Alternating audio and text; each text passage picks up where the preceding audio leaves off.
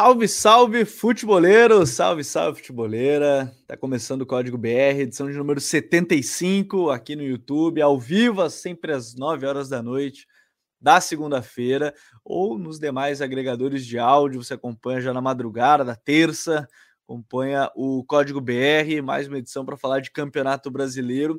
Hoje com alguns debates bem legais aqui, né? Porque um deles tomou conta das redes sociais, talvez, nos últimos dias, que é, enfim, vários debates também, tratando sobre o nível técnico do Campeonato Brasileiro. Afinal, qual é o nível do Campeonato Brasileiro? É bom, é ruim, é abaixo da média, é melhor que ano passado, é pior que ano passado? Esse é um dos temas que a gente vai tratar hoje. Fortaleza e, e Flamengo, vitória do Fortaleza por dois a um, é a primeira vitória do Fortaleza no campeonato. A gente também vai analisar essa equipe do Vojvoda, o que, que aconteceu para conseguir essa vitória. Ele comentou um pouquinho mais sobre isso, né, no pós-jogo, falou sobre a estratégia para enfrentar o Flamengo. Será que começa agora essa reação da equipe do Fortaleza no campeonato, né? Tá precisando já começar essa reação. E além disso, tivemos o duelo entre os dois primeiros colocados, Palmeiras e Atlético Mineiro. É claro que a gente vai analisar essa partida.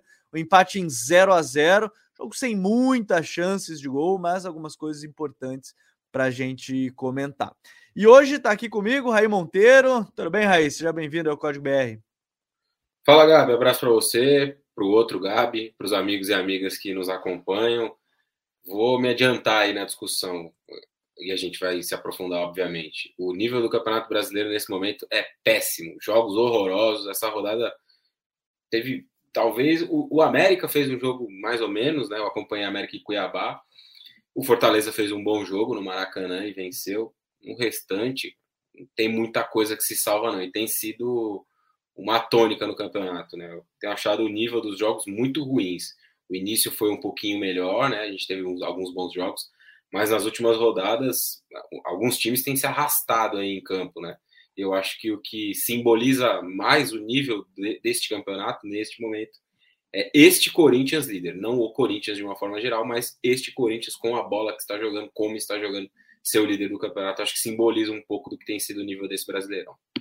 A gente vai querer muito a opinião de vocês que estão chegando. Eu peço para deixarem o like, se inscrever aqui no canal, isso é bem importante para a gente. Estamos chegando aí a cinquenta e três mil inscritos aqui no canal, então aproveitem para chegar, compartilhar, falar para os amigos. É... E eu tenho a impressão que não tem nenhum torcedor tão contente assim com o seu time, tem sempre alguma crítica, sempre alguma reclamação. A gente vai falar sobre isso, obviamente, que entra nessa questão do nível técnico do brasileiro. E hoje está aqui com a gente também Gabriel de Assis. Afinal, ele é colunista aqui do site, do future ponto com ponto b r, e hoje pela manhã ele conversava, ah, será que vale uma pauta sobre alguns motivos para o nível não estar dos melhores? Vamos falar sobre isso, não é melhor do que a gente falar sobre isso também, depois ele traz o texto lá no site, a gente compartilha para vocês acompanhar. Tudo bem, Gabi? Seja bem-vindo. Pô, valeu, Gabriel, valeu, Raí, prazerzaço estar com vocês. É isso, né? Acho que é até legal a gente falar sobre isso essa semana, porque muitos times tiveram a semana livre, né? Claro que uma semaninha você não vai mudar um time da água pro vinho, mas é, dava para esperar uma melhora, pelo menos os times um pouquinho mais descansados, né? Então acho que é um momento legal pra gente falar disso. Realmente não tá legal, não tá bom de ver, não, tá, não tem ninguém muito feliz. Mas é, dá para, talvez dê para encontrar uma esperança no fim do túnel, talvez no segundo semestre, porque tem, tem muito, muito campeonato pela frente ainda. Mas vamos aí, vamos, vamos investigar esse negócio. Pois é, esse é um ponto importante, que é até legal, um ponto de partida legal para a gente falar, né, Raí, que é essa semana livre.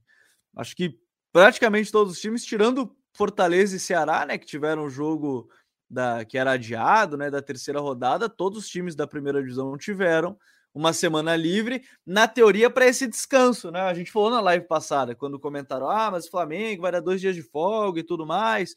É... Enfim, uma semana que foi para ser descanso, mas o nível em si dos jogos dessa rodada, eu não, eu não consegui ter um outro ali, os que assisti, não dá para dizer que são grandes partidas, algo que a gente comentou aqui em alguns episódios. Eu nem vou comentar o, Flu, o Juventude e Fluminense, porque deixarem jogar no estado que estava o gramado do, do Alfredo Jaconi, nem acho que é culpa só da irrigação, é, era só adiar um pouco o jogo. O jogo era às onze da manhã, não é como se fosse jogo às onze da noite, dez da noite, jogo das oito da noite. Adia um pouco, bota um pouquinho mais tarde e, e espera sistema de drenagem, não de irrigação, né? Se irrigasse mais aí, aí sim que não tinha jogo, de drenagem. Mas é um, pelo menos vamos pegar essa rodada agora, não dá para dizer que teve ali um jogo que chamasse tanta atenção tecnicamente, algo nesse sentido, né, Raí? Sobre o, o não jogo, né, entre Juventude e Fluminense, faltou minimamente o bom senso, né, um pouco de zelo com o produto, porque como foi um jogo, né, você bem disse, um jogo às onze da manhã, poderia ter sido remarcado esse jogo para, sei lá, quatro da tarde, se ali às quatro tivesse uma perspectiva de melhora do tempo, ou um pouquinho depois, uma, duas, né, estava ali um, um dia frio, então duas da tarde, né, tá aquele calor e não poderia ser é, reclamado nesse sentido. Eu não gosto desse horário de onze da manhã, acho... É ruim pro jogador esse horário, né? Principalmente em alguns lugares como São Paulo, Rio de Janeiro, que faz bastante calor, né? O Nordeste, de uma forma geral, que faz bastante calor, e onze da manhã é duro, mas é uma outra discussão. Mas, de fato, faltou minimamente bom senso. Essa rodada foi tão ruim do ponto de vista do desempenho dos times, dos jogos, que teve até um jogo a menos, né, no Campeonato Brasileiro, que foi esse aí, entre Fluminense e Juventude. Essa questão da semana livre, né? É, é, ela é curiosa e eu acho que a gente até poderia tentar conversar com alguém de fisiologia, ouvir alguém mais com, com especialidade nesse sentido para poder dizer.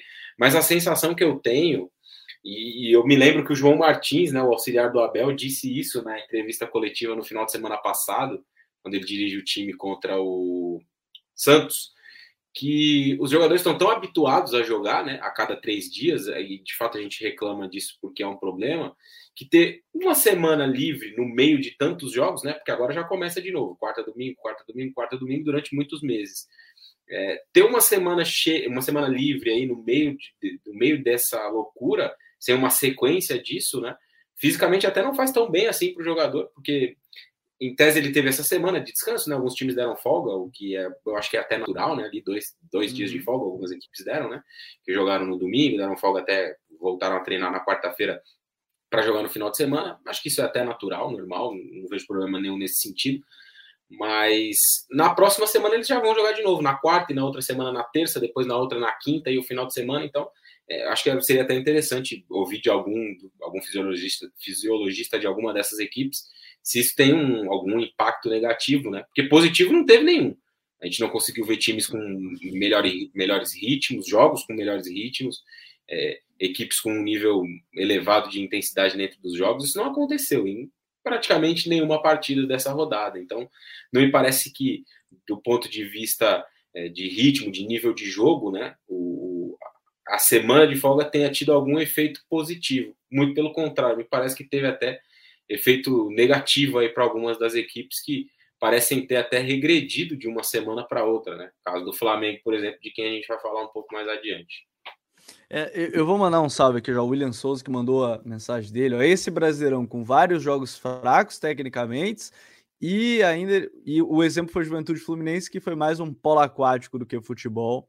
O Torcedores Analistas está aqui com a gente, deu boa noite, boa noite aí. O, a Rose Cerqueira, cheguei atrasada, mas já deixei o like, valeu Rose, já deixa tua opinião aí, qual é o nível técnico do campeonato, se está bom, se está ruim, se está médio, e quem estiver acompanhando já também pode deixar a sua opinião, deixar seu comentário aqui pra gente, porque, ô Gabi, tem, assim, a gente olha algumas partidas e tudo mais, é, se a gente pegar a parte de cima da tabela, ali, vamos lá, o Corinthians tem Libertadores e Copa do Brasil, o Palmeiras tem Libertadores e Copa do Brasil, o Atlético Mineiro também, o Botafogo tem ali a, a, a Copa do Brasil e a, Libertador, a Libertadores e o Campeonato Brasileiro, aí você tem o Coritiba que tem o Brasileiro e, e a Copa do Brasil, então são equipes que têm aí seus, seus vários campeonatos e tudo mais.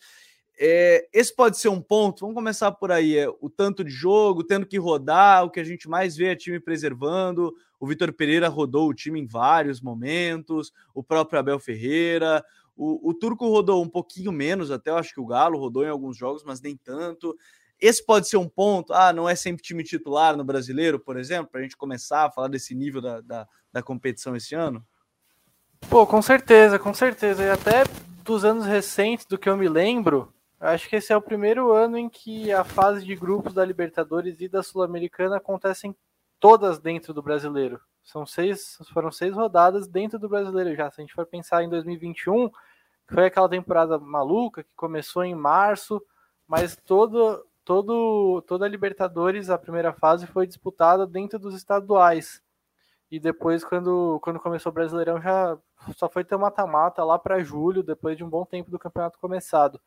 É, e agora não, agora a gente tem todos esses times de Libertadores tendo que dividir as atenções das primeiras rodadas do Brasileirão com a primeira fase da Libertadores. E também, acho que uma coisa que pega muito é times, talvez, de, menores, de, de menor expressão também tendo que se dividir, seja com Libertadores ou com Sul-Americana no meio desse Brasileirão, né? A gente, acho que a gente tem alguns exemplos claros aí de, de Fortaleza, Bragantino, América Mineiro, times que ou no Brasileirão estão oscilando bastante para ter uma campanha melhor na Libertadores, ou, ou até não estão conseguindo sustentar nenhuma das competições porque estão passando por isso pela primeira vez. E ainda com esse agravante, né? Acho que tem três temporadas aí, desde, desde dois mil e vinte, quando começou a pandemia, agora esse ano mais pela Copa do Mundo do que pela pandemia, que a gente não tem aquele calendário normal do Campeonato Brasileiro, que não é bom, muito longe disso, mas também era melhor que agora, de ter uma temporada começando em janeiro para terminar, terminar lá no começo de dezembro, né? E, e nessas temporadas normais que a gente teve até dois mil e dezenove, pelo menos três, quatro rodadas ali da, da fase de grupos da Libertadores acontecia dentro do estadual. E eu realmente acho que está pesando demais, porque tem muita viagem, você mesmo, né, Gabi? Você sempre faz conta ali os quilômetros, quanto cada time viajou no mês. Tô virando profissional é... de, de malha aérea já do, do Brasil, tá? Tô aprendendo. É, então, pô, é como... aí você pega o Fortaleza na parte de baixo da tabela, que é o Lanterna, você vê o quanto que o Fortaleza não viaja. Tem um, um dia que teve que jogar...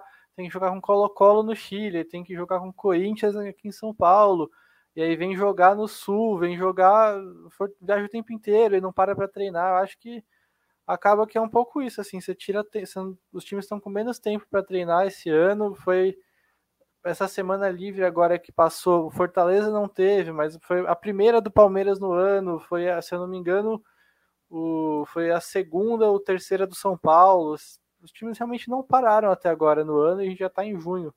Então acho que tem muito disso mesmo, com esse agravante da Copa do Mundo ter, ter apertado demais esse calendário nesse ano, com os times jogando toda a primeira fase da Libertadores e da Sul-Americana dentro do Brasileiro, já sem conseguir dividir a atenção com o estadual, né? Pode falar, Raí. Eu só acrescentar uma coisa que eu estava lembrando aqui, né? Que nas últimas duas temporadas, dois mil e vinte, a gente teve a questão da pandemia, que paralisou o futebol durante um, um período grande, né? E em dois mil e vinte e um, a gente também teve, pelo menos aqui no futebol paulista, uma pequena paralisação no campeonato estadual de quinze dias ali, mais ou menos, né? Que o, uhum. os times não, não podiam jogar em São Paulo porque tava, tava proibido ali eventos esportivos e tal. Então, é, mesmo com esse cenário ruim, né, das últimas duas temporadas, os times ainda tiveram mais tempo para trabalhar do que nessa, né? No, ano, no, no primeiro ano, né, da pandemia, teve ali um, uma parada grande, acho que perto de dois meses, né, alguma coisa por aí. E, e nesse ano, no campeonato, no ano passado, melhor dizendo, no Campeonato Paulista, também teve meio que uma intertemporada ali, né? Então era um panorama ruim, mas era um pouquinho menos do que nesse momento, que é realmente caótico, né? É, eu estava fazendo um levantamento sexta-feira pra, sobre Palmeiras Atlético, né? E eu fiquei surpreso com o número de jogos desses times, né?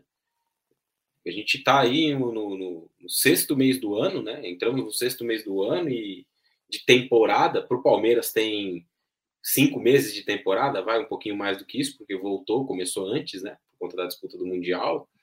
Mas para os outros tem aí uns, uns cinco meses mais ou menos. É... O Palmeiras tem mais de trinta jogos já no ano, né? Um negócio por aí. Então é, porra, um absurdo, assim, cinco meses de, de, de competições, trinta jogos. Você pegar ali, dá uma média de um jogo a cada três, quatro dias, com viagem, com recuperação. Que tempo você vai conseguir para elaborar um trabalho nesse sentido, né? A gente brinca, o campeonato está muito ruim e tal, o nível, de fato, das partidas estão muito fracos. Mas a gente precisa entender esse contexto também, né? Porque é, como que você vai elaborar um trabalho? Você pega, por exemplo, um time...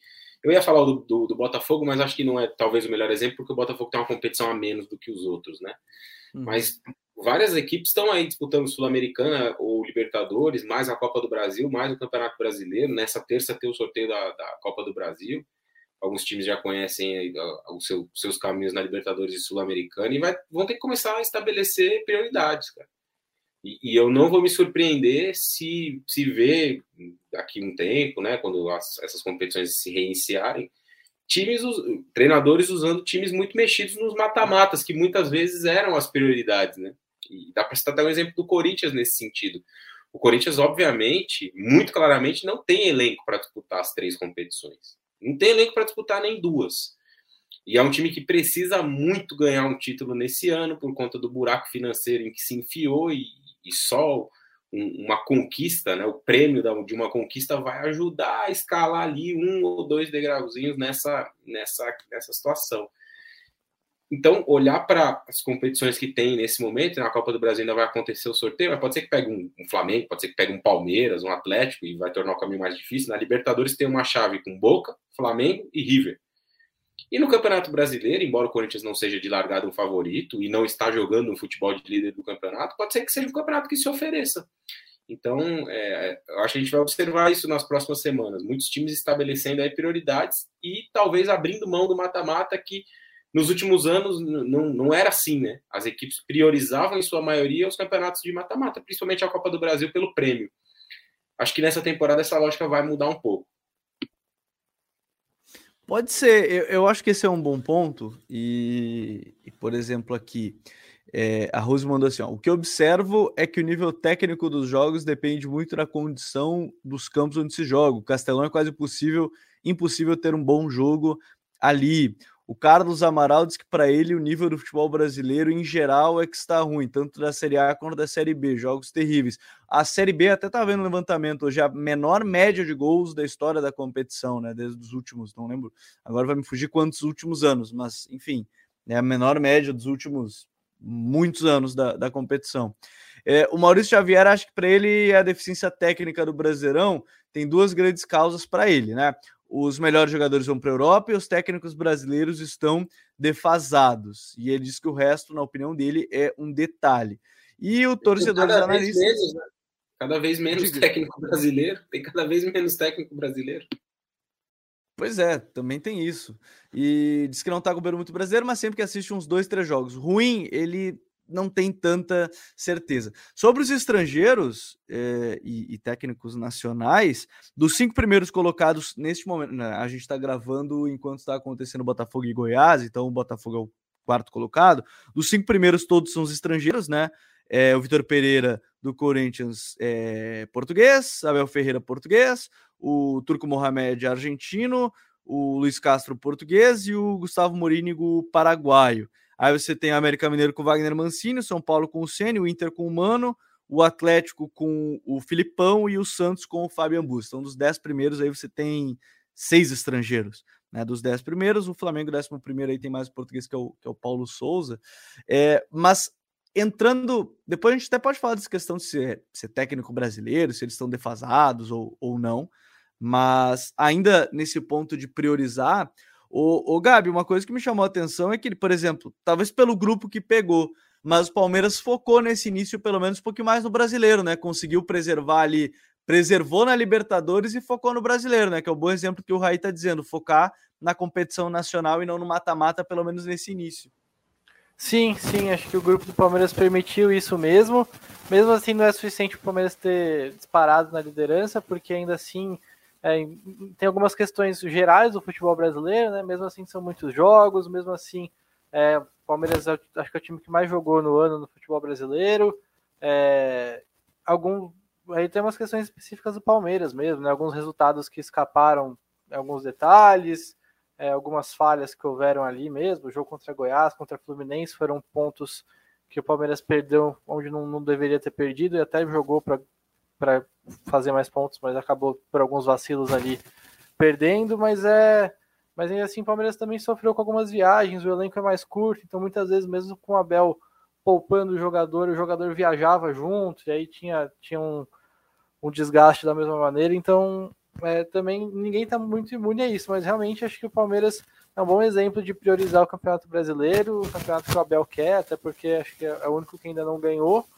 Então tem, tem esse, essa questão aí, e aí tem que ver se o elenco do Palmeiras vai sustentar até a final, mas não, não foi só o Palmeiras, né? A gente teve o Corinthians, por exemplo, que em alguns jogos da Libertadores uhum. também mexeu, né? O Vitor Pereira É, até pode mexer mais no brasileiro em algumas situações, só que em geral ele tem mexido em todos os jogos, até mesmo contra o Always Red na última rodada.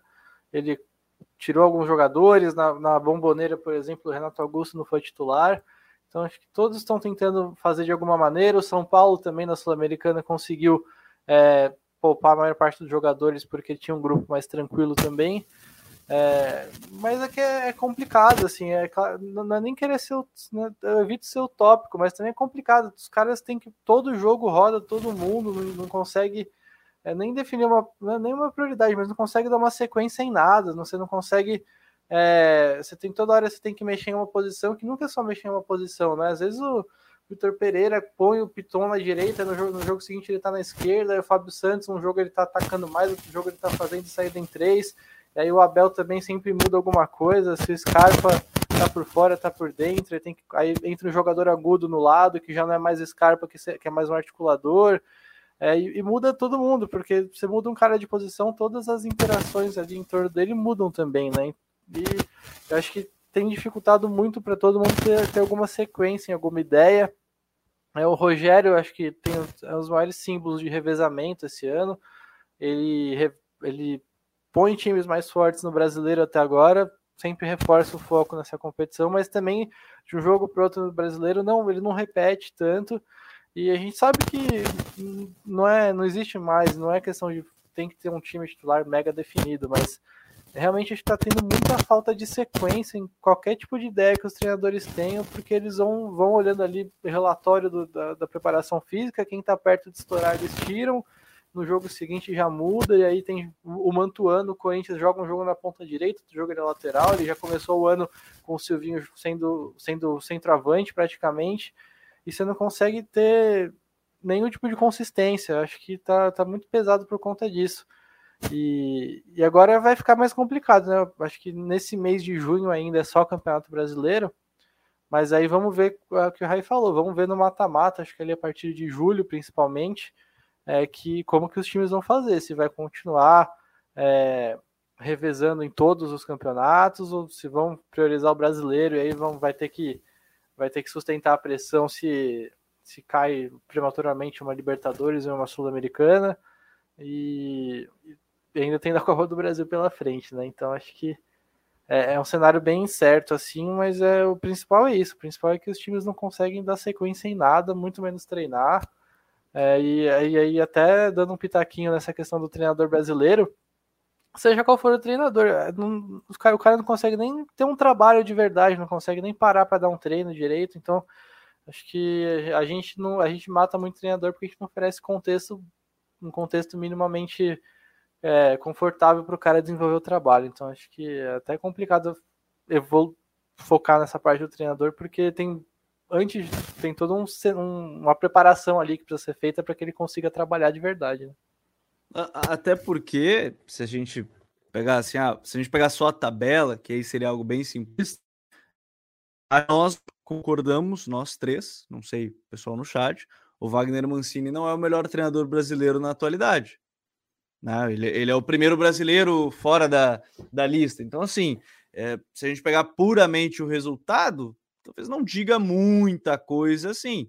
Tem que analisar trabalho por trabalho, o que está acontecendo, esse contexto. O Enoque Almeida até botou um comentário aqui, ó, se tem um monte de técnico estrangeiro, a culpa não é dos brasileiros. O calendário, convocações, gramados, as viagens, interrupções de trabalho, técnico e lesão fazem parte desse problema. E o William Souza botou, muitos fatores fazem o nível do brasileirão ser muito fraco, o calendário apertado, falta de tempo para treinar, mas todo mundo acaba entrando nessa mesma pegada.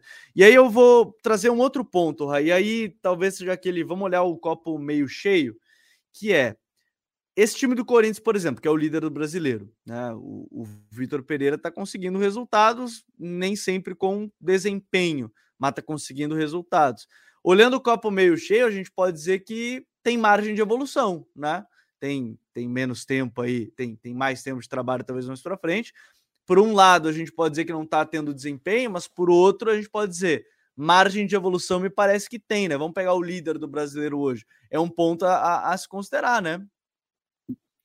Eu acho que o principal problema para que o trabalho do Corinthians ou do Vitor Pereira evolua é o elenco, né? Ele tem um elenco muito limitado em, em características, né? Jogadores para fazer ele diferentes funções, tanto que ele vai, é, vai se virando da forma que dá, né? Então, como o Gabi citou anteriormente, aí, em alguns momentos o Mantuan, por exemplo, jogou como um ala direito, como um lateral, o Pitão já fez lateral direito, o Fábio Santos já fez zaga nessa temporada, e fez um jogo muito bom na Bomboneira, praticamente como um zagueiro.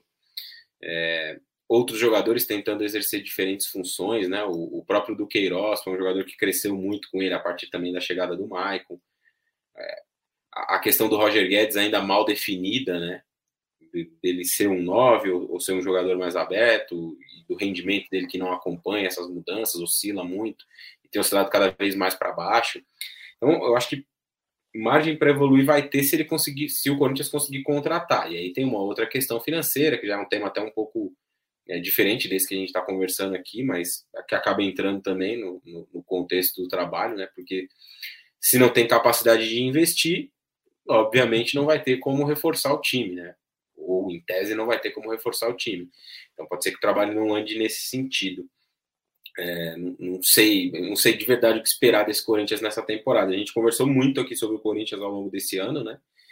E eu me lembro de ter dito algo como é, a gente não sabe qual vai ser o teto desse time, né? Acho que era até um momento que o Corinthians estava mal no campeonato e, e talvez se imaginava que essa equipe não poderia brigar por nada mais acima. Depois teve uma resposta, mais adiante a gente vai ver como vai ser. Mas me parece também que o, o Vitor Pereira entendeu muito rápido como funcionam as coisas por aqui, né? Eu acho que isso é um grande mérito dele, sem dúvida. E, e ele abriu mão um pouco das suas convicções em busca de um, talvez um nível maior de competitividade ou dos resultados mesmo, né? Então ele abre um pouco mão do que ele imagina, né? Se você olha para o jogo do Corinthians sábado, por exemplo, a, a vitória contra o Atlético Goianiense em Goiânia, um a zero, aquele segundo tempo não é um segundo tempo dos times do Vitor Pereira, ou pelo menos dos trabalhos que a gente pôde acompanhar dele, no Porto, vai, que foi o trabalho mais, mais conhecido, talvez, dele, né? No, no Fenerbahçe foi uma, passada um pouco, uma passagem um pouco mais rápida, na China tem um pouco mais de dificuldade para acompanhar e tal, mas, obviamente, e também pelo discurso dele, né? Aquele Corinthians do segundo tempo não é o time que ele imagina, um time trancado no campo de defesa, jogando ali com seus dez jogadores atrás da linha da bola, esticando bola para o campo de ataque para ver se consegue respirar trinta segundos ali enquanto o Atlético Goianiense vai lá, retoma a bola e avança de novo. E ele falou sobre isso também, né? Algumas vezes na entrevista. Ele gosta de, de que o time dele jogue de um determinado momento, de um determinado jeito. Mas ele gosta mais de ganhar. Né? Então ele tem, ele abre mão aí do, do, das suas ideias ou abre mão daquilo que ele prefere em prol da competitividade. E aí, nesse sentido, vários treinadores vão fazendo o mesmo, né? Por conta do calendário, não é só porque só vai ganhar se abrir mão daquilo que pensa, mas vai ser mais competitivo se for um pouco mais pragmático, porque você tem pouco tempo para treinar, tem pouco tempo para corrigir, tem pouco tempo para desenvolver uma, uma ideia de jogo, um método de jogo, um modelo. Então, todos acabam, ou pelo menos os mais inteligentes, acabam optando por um, um método ou um uma ideia um pouco mais pragmática, e tem sido esse o Corinthians que lidera o campeonato, né? Não é um time que sobra, não é um time que faz grandes jogos, o Corinthians tem muito mais ponto do que desempenho nesse Brasileirão, você consegue olhar para os jogos do Corinthians e lembrar rapidamente vários jogos em que o Corinthians é, poderia ter perdido e empatou, ou poderia ter empatado e acabou ganhando, Corinthians e Fortaleza, por exemplo, o Corinthians ganhou, era um jogo para ter empatado, Corinthians e São Paulo e Corinthians e América. Dois jogos em que o Corinthians empatou e eram dois jogos para o Corinthians ter perdido. O jogo contra o Atlético Goianiense não era um jogo para a vitória do Corinthians no sábado, pelo que foi o desenho do jogo. Né? No fim das contas, o que importam são os pontos. E se o time for campeão, o torcedor não está nem aí. Se o time jogou mal as trinta e oito rodadas, ele quer o caneco na sala de troféus. Mas é, é interessante ponderar isso, né? Se você vai descontando ali os pontos que o Corinthians talvez não teria somado, se o resultado fosse um pouco mais fiel ao que foi o jogo, o Corinthians talvez teria aí, o Corinthians tem dezoito pontos, né? Talvez teria nove, oito, dez, talvez, mas com certeza não seria líder do campeonato. É, e, e por isso que entra, acho que o, o Raí tocou num ponto importante que o Vitor Pereira disse, é, é a questão da competitividade. E aí eu acho que a gente já tem bastante coisa dentro desse tema, né? É, até comentaram aqui, achei uma boa também. É pedir demais uma força para o árbitro não deixar picar o jogo, dar mais vantagens e punir antijogo também, sem contar o V A R ir rápido. Esse é outro fator ainda que é O jogo aqui é picotado pra caramba. Os árbitros estão tentando fazer, eu acho que eles receberam uma nova orientação, né? Me fugiu agora o novo presidente da comissão de arbitragem do... Da... Acho que é o C N M. Isso, isso. É, mudou a orientação, dá para perceber que os árbitros estão tentando deixar o jogo mais rápido, mas eles aí eles não deixam mais rápido, eles ignoram algumas faltas em prol de deixar o jogo teoricamente mais corrido. Então, acaba ficando um pouquinho de confusão no, no, nos critérios. Agora, falando em desempenho, é, aí a gente já vai para uma outra pauta aqui, que eu acho que essa, enfim, vocês podem continuar deixando sua opinião, né, aqui para a gente, que a gente vai dando ao longo do episódio. Botar aqui na tela, falando em desempenho, a gente tem Flamengo e Fortaleza, duas equipes que o Fortaleza, pelo desempenho, não deveria estar na lanterna, pelo menos essa é a minha impressão, Gabi. E o Flamengo, ele é um time que está oscilando, tem jogos ali que tem uma atuação melhor, primeiro tempo, aí no segundo cai, né, o trabalho do Paulo Souza, aparentemente, por todas as informações, Venê Casagrande trouxe a mais recente, que se ele não ganhar do Bragantino, tá fora, né, e aí não se sabe quem seria o treinador. O Fortaleza, ele tem desempenho, mas no brasileiro não tá tendo resultado, teve na Libertadores, né, tá nas oitavas de final da competição, porém conseguiu a sua primeira vitória, né, no Campeonato Brasileiro, e pode servir de força aí para o time, quem sabe, retomar, né, na competição. No momento que a gente está gravando agora tem gol do Goiás, um a um com a equipe do, do, do Botafogo, mas foi um Fortaleza que preferiu entregar a bola para o Flamengo, apostar em contra-ataque e pegou todas as debilidades do Flamengo, né, Gabi? Poxa, e, e inclusive tem sido uma força bem grande do Fortaleza isso. É, nesse jogo específico até o Vojvoda voltou ali mais uma coisa mais parecida com o cinco quatro um, talvez, com o Romarinho voltando mais pela esquerda, o Ronald pela direita. É, acho que isso até ajudou o time a ficar um pouquinho mais compacto, a fechar um pouco mais o centro. Nos jogos do Brasileiro do Fortaleza, estava dando bastante espaço por dentro, não, acho que podia realmente tá, ter uma condição de pressionar um pouco melhor no meio-campo, sem, sem, sem abrir muito espaço entre a, os volantes e os zagueiros, sem, sem descompactar demais o time. Então, acho que realmente foi uma... uma mexida sutil, mas importante para o time ganhar de novo o meio-campo, conseguir pressionar um pouco mais.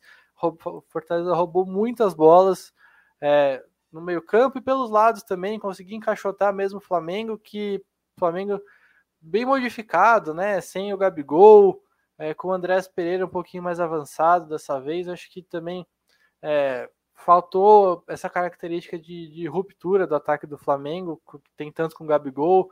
É, que até o Arrascaeta oferece um pouquinho mais de circulação ali entre as linhas dos volantes e dos zagueiros mesmo. O Andrés Pereira, a gente viu ele muitas vezes voltando dos zagueiros e aí deixando é, uma entrelinha mal ocupada ali, limitando o Flamengo a jogar pelo lado do campo e o lado do campo travado e enfim, não estava é, realmente, acho que dentro do modelo do Paulo Souza, que apesar da liberdade os jogadores, ele gosta de, de, alguns, de ter alguns espaços pré, pré-determinados para serem ocupados. É, o Flamengo acho que não estava ocupando bem o campo, não estava conseguindo criar, e o Fortaleza roubando bola para caramba o tempo inteiro e fazendo isso de ligar o contra-ataque direto no, no, nos atacantes, né? No caso, o Robson tava, era o único mais centralizado ali para correr nas costas da defesa. Normalmente tem dois, né? Até o Moisés e o, e o Romero muitas vezes. Mas o Fortaleza gosta muito dessa jogada, tem saído cada vez mais, e acho que é uma boa saída para o Fortaleza, ainda mais em alguns confrontos aí, vai, vai mata-mata de Libertadores, é, dá para imaginar o Fortaleza se dando bem, é, muitas vezes até esperando mais o contra-ataque em alguns cenários contra equipes superiores e mais acostumadas com o mata-mata. Mas acho que foi esse o cenário do jogo, o Fortaleza roubando a bola com muita facilidade, o Flamengo sem conseguir ocupar bem o espaço, os espaços, e aí o, o discurso do Paulo Souza na coletiva de falar de erro individual é, não é o mais legal, né? Talvez ele possa... Sim. Não é mais legal pensando em, em vestiário e tudo mais, só que realmente faz algum sentido, porque especialmente o Arão e o Pablo, eles até saíram no intervalo, porque realmente foi uma atuação assustadora, assim, da pior maneira possível deles, muitos erros, é, o Pablo jogando exposto, porque o Flamengo...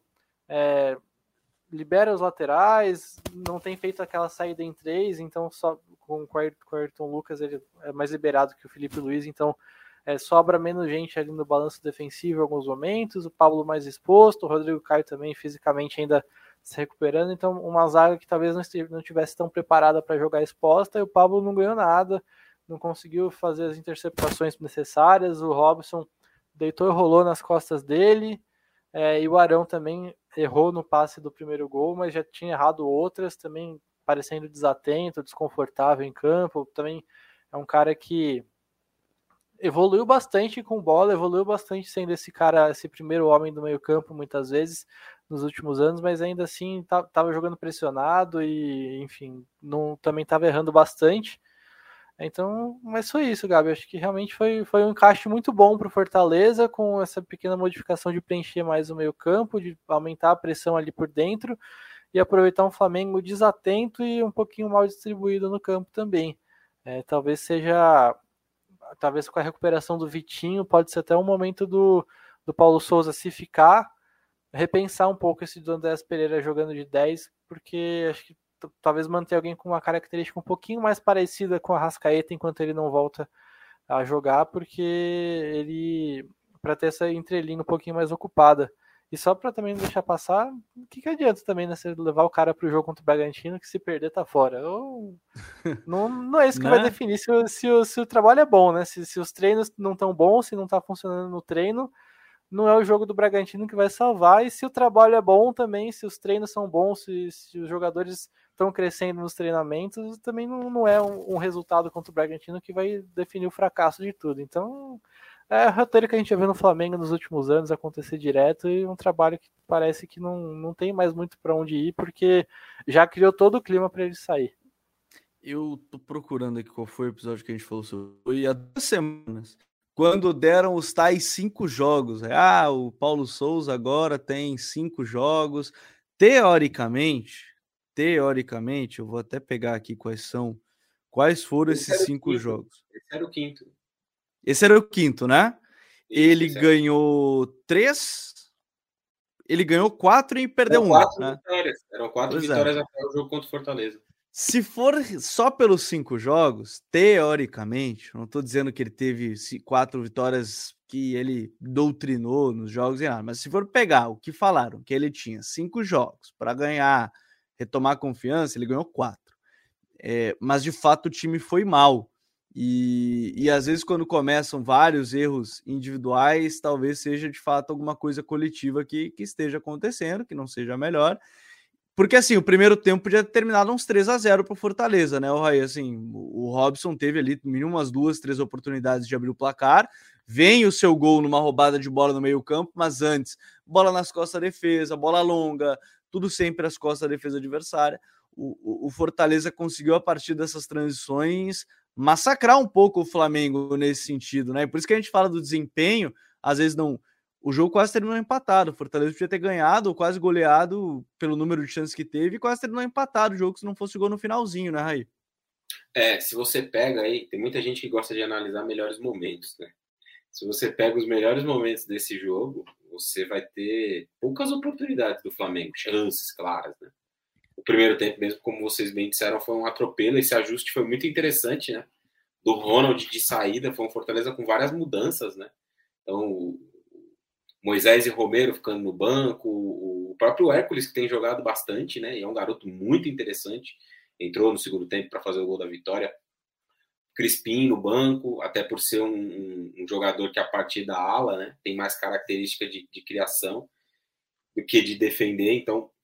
Por isso, talvez, com o Capixaba, né? A ideia do Vojvoda era ter um jogador com mais capacidade de, de defender aquele setor, né? Que é um setor por onde o Flamengo ataca bastante, com o Mateuzinho, né? Um lateral que chega muito ao fundo, dá muita profundidade o Mateuzinho.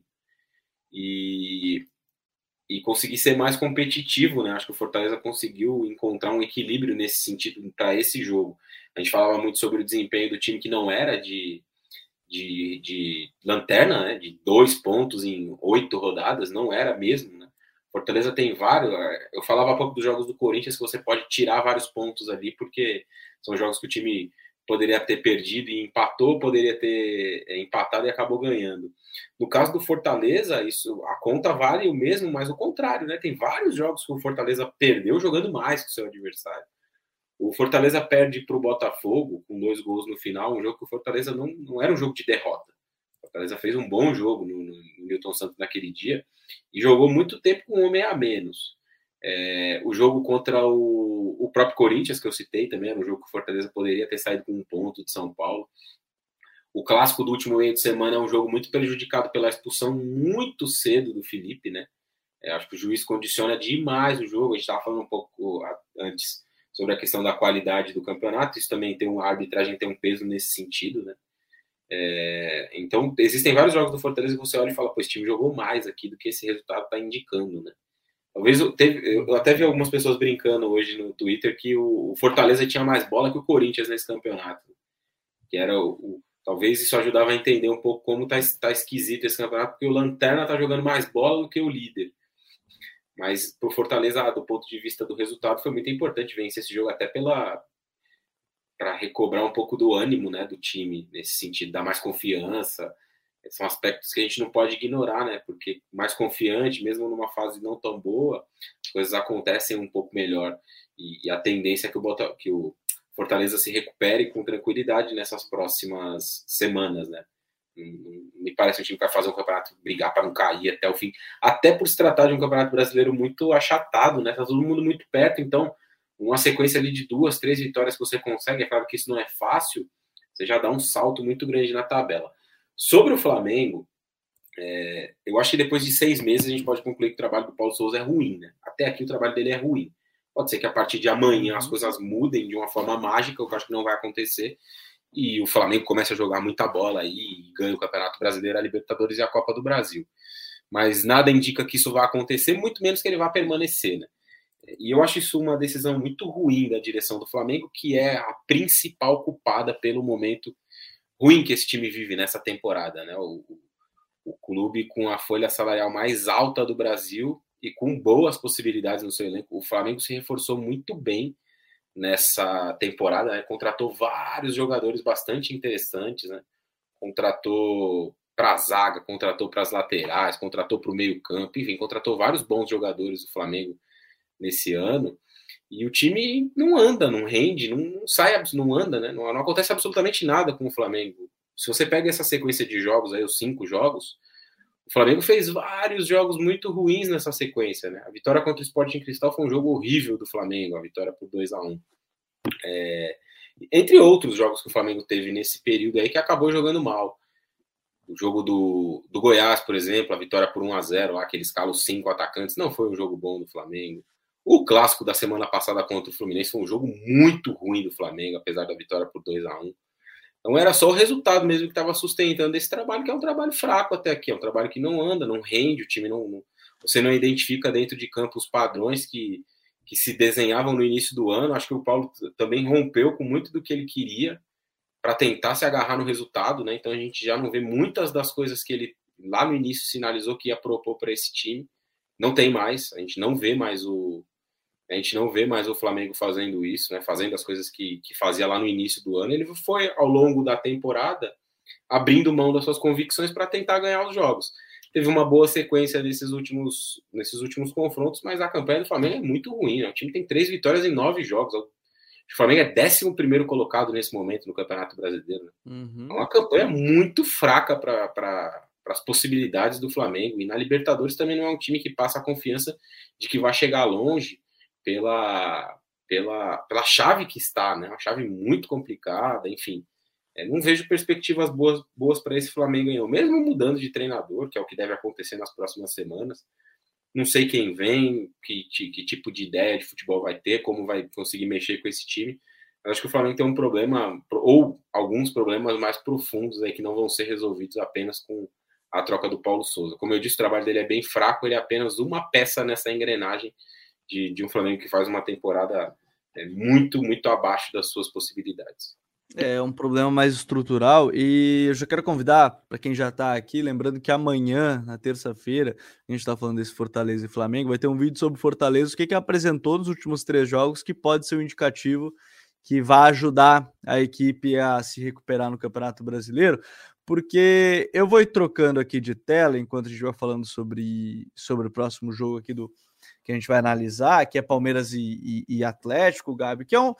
A gente falou sobre o Palmeiras e, e o Palmeiras ainda tentando o melhor nível também no Campeonato Brasileiro, mas conseguiu focar no Campeonato Brasileiro em vários momentos. Enfrentou um Galo, um duelo que é, não sei se é cara de revanche por parte do Atlético, mas tem aquele gostinho dos jogos de Libertadores ainda.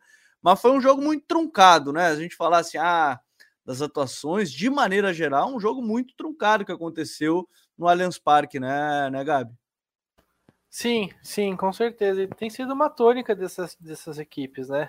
É, os jogos da semifinal da Libertadores mesmo foram jogos travados, especialmente o primeiro, mas foram jogos truncados. Acho que me parece muito uma questão de encaixe mesmo. Claro que o Galo trocou de treinador nesse meio tempo, o Palmeiras evoluiu bastante, especialmente com, com bola nesse tempo também, desde a semifinal da Libertadores, mas acho que, em geral, me parece uma questão de encaixe, porque o, o Turco Mohamed continua optando por marcar um pouquinho mais por, por encaixe, algumas, algumas movimentações ofensivas permanecem as mesmas, então, ou parecidas pelo menos, então acho que é, num, foi um cenário que a gente viu no ano passado e viu de novo agora, com, acho que até me surpreendeu um pouquinho, o Palmeiras é, não marcou tão em cima logo de cara, é, esperou, esperou um pouquinho mais, fazendo aquilo de fechar as opções de passe, especialmente no meio campo, com, com, e deixar os zagueiros saírem conduzindo, e assim, conforme eles forem conduzindo, você pressiona para roubar a bola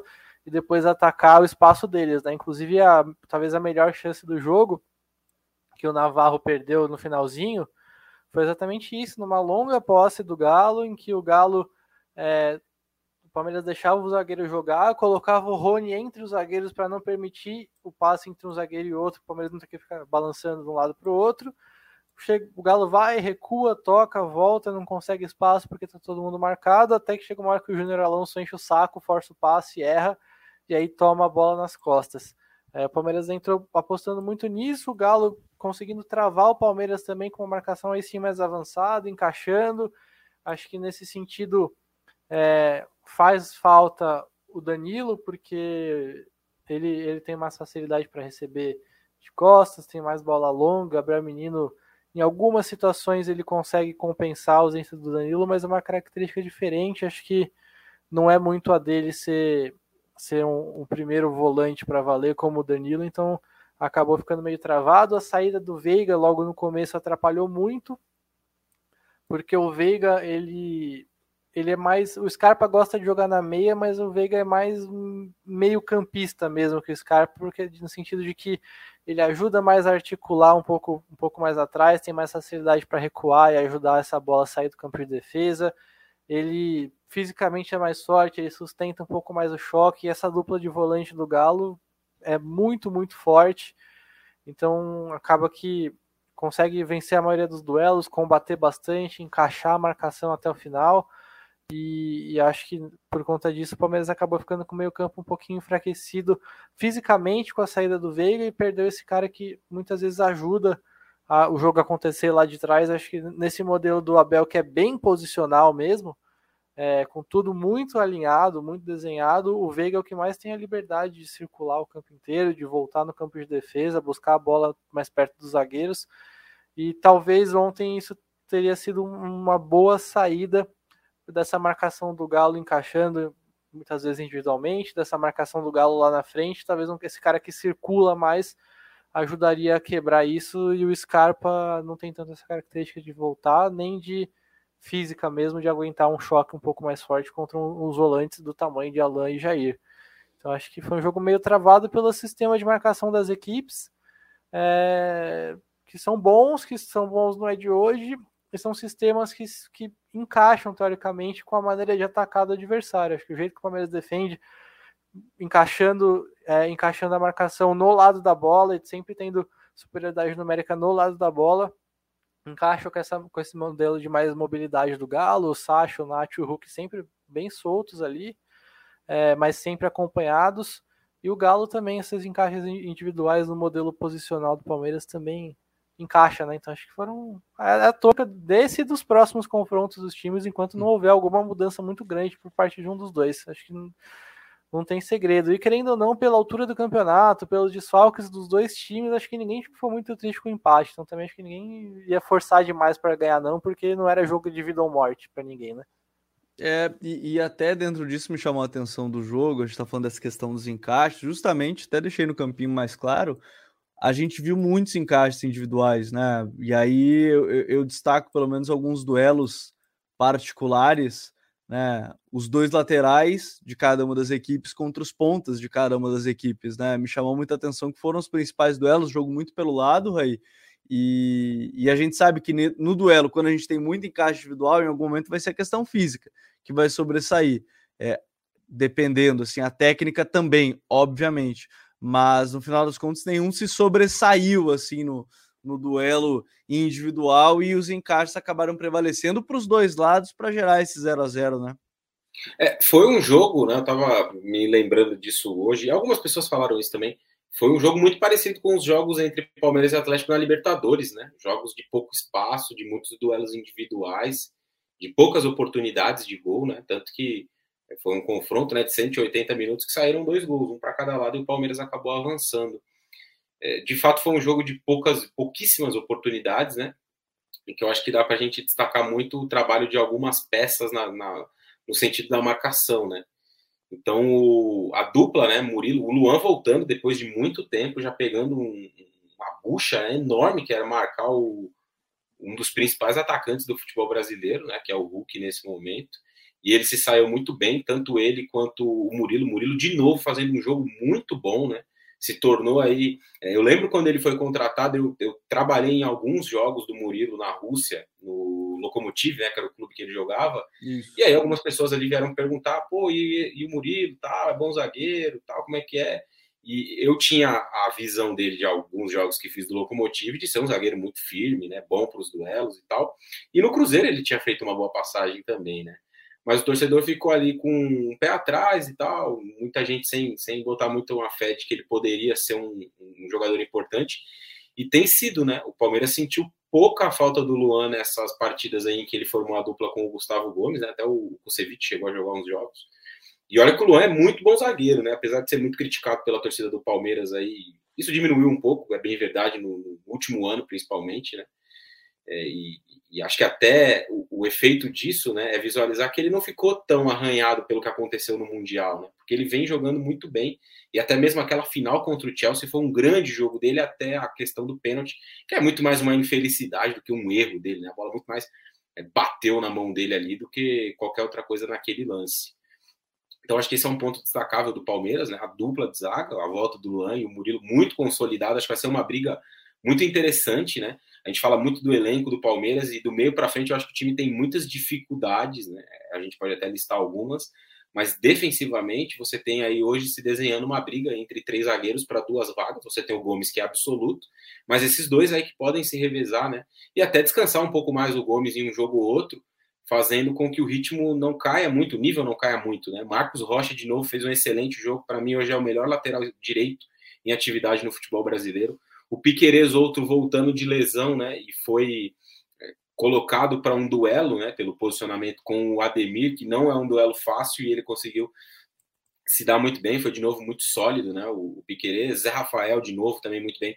O, o menino fez um bom jogo, mais no sentido da marcação do que saindo e tal, é, é um jogador de características um pouco diferentes em relação ao Danilo, né, o Danilo é um jogador melhor do que ele, mas acho que ele cumpriu bem. E ofensivamente acho que não funcionou quase nada do Palmeiras, né? O Palmeiras teve uma boa chance ali, que foi aquela bola que o Navarro recebe na cara do gol, acabou chutando para fora. E a mudança do desenho no momento em que entra o Scarpa, né? Que é exatamente como tá aí. Ele tinha saído jogando com o Veiga, o Veiga se machuca, entra o Navarro no lugar dele. O Scarpa sai da esquerda para dentro, o Rony abre e, e vem jogar por dentro o camisa catorze, que não fez um bom jogo, né? Tecnicamente o Scarpa também fez um jogo abaixo ali das suas principais possibilidades. Acho que o Dudu também, muito condicionado pela boa marcação que fez o Atlético. O Rubens, por exemplo, né, ainda nesse campo do, do, dos destaques individuais aí no sentido da marcação, fez um bom jogo, né, quebrando um, um galho ali de lateral esquerdo, né? Eu acho que ele não, não, não pode ser que eu esteja falando alguma bobagem, mas acho que ele não é lateral esquerdo de origem, né? Acho que ele joga um pouco mais à frente até, e pelo menos pelo que eu me lembro de, de ter visto, ele é um ponta, acho que de origem, e fez um bom jogo como lateral esquerdo, Peço desculpa até se estiver errada essa. Não, ele tá mantendo sequência como lateral, mas ele não é lateral. Ele tem jogado, mas ele não é um lateral de origem, né? Ah, isso, exatamente. É, então ele fez um bom jogo, né? O, os dois do meio também, o, o Jair e o Alan. Jogo de muito choque, muita falta e de poucas oportunidades. Me lembrou muito os jogos da Libertadores entre esses dois. Pois é, e tem muita coisa pra gente acompanhar ainda. O Marcos Rocha falou na Cera do Gramado, né, que as equipes têm que seguir se estudando, que pode ser um reencontro de, de campeonato de, de Copa Libertadores, já foi um encontro em outros momentos, e a gente vai estar certamente acompanhando mais de perto esse, esse Campeonato Brasileiro e a evolução das próximas rodadas.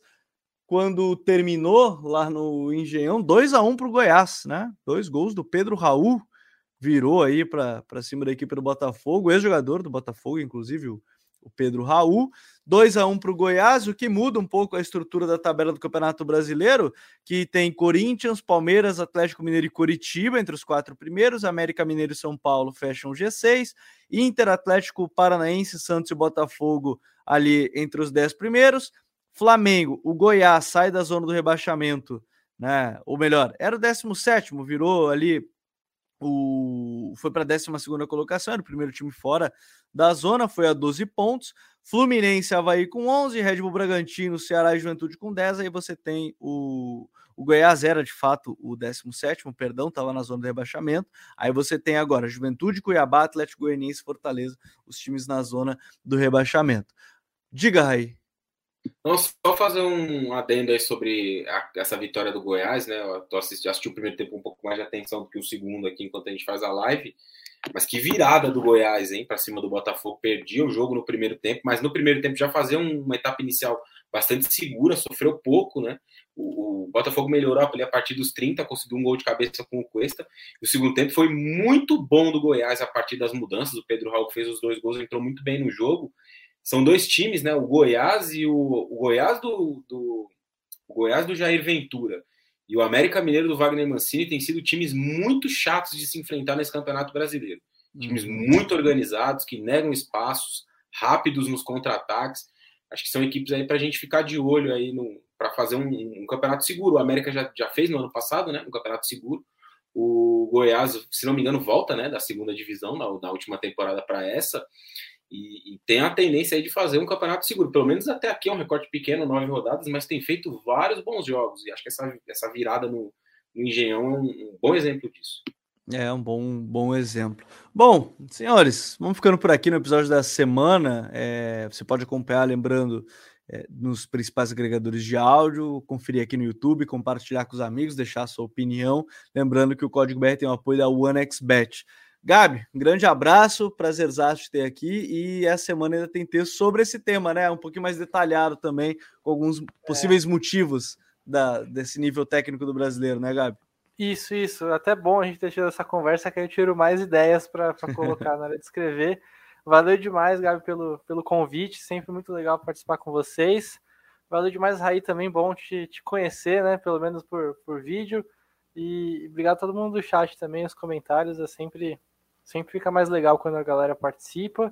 E é isso, vamos lá que tem, tem campeonato ainda pela frente.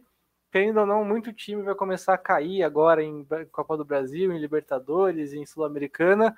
O que, obviamente, é ruim para o time, mas acaba que facilita a gerir essa questão do calendário. E pode ser que a gente tenha um Brasileirão melhor a partir disso e com a janela de transferência também no mês que vem.